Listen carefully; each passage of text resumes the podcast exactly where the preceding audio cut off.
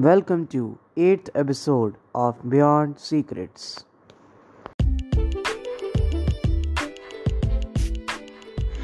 करवा चौथ का त्यौहार। हर साल हम बड़ी धूमधाम से मनाते हैं। इस दिन स्त्रियाँ अपने पतियों के लिए व्रत रखती हैं कि उनकी आयु लंबी हो।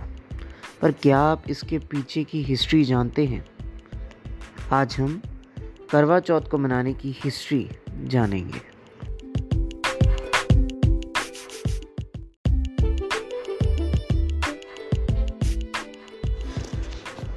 एक बार एक प्रतिव्रता स्त्री करवा के पति को एक मगरमच्छ ने पकड़ लिया।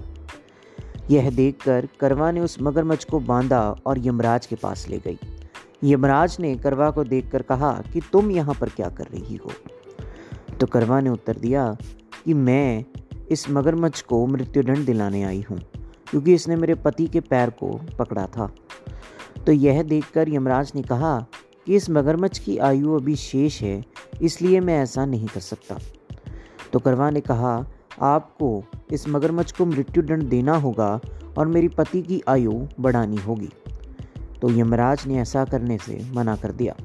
तो करवा ने कहा कि मैं आपको तब से भस्म कर दूँगी, नहीं तो आप ऐसा करें।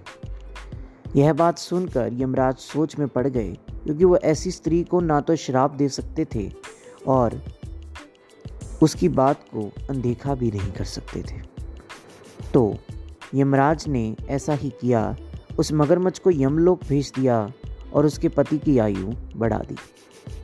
चित्रगुप्त ने यह सब देखकर करवा को यह वरदान दिया कि आज से तुम हमेशा सुख ही रहोगी। और चित्रगुप्त ने कहा कि आज की तिथि के दिन जो कोई स्त्री अपने पति के लिए व्रत रखेगी और तुम्हारी पूजा करेगी, उसकी पति की आयु अवश्य लंबी होगी। इस तरह से करवा चौथ का त्यौहार मनाया जाता है।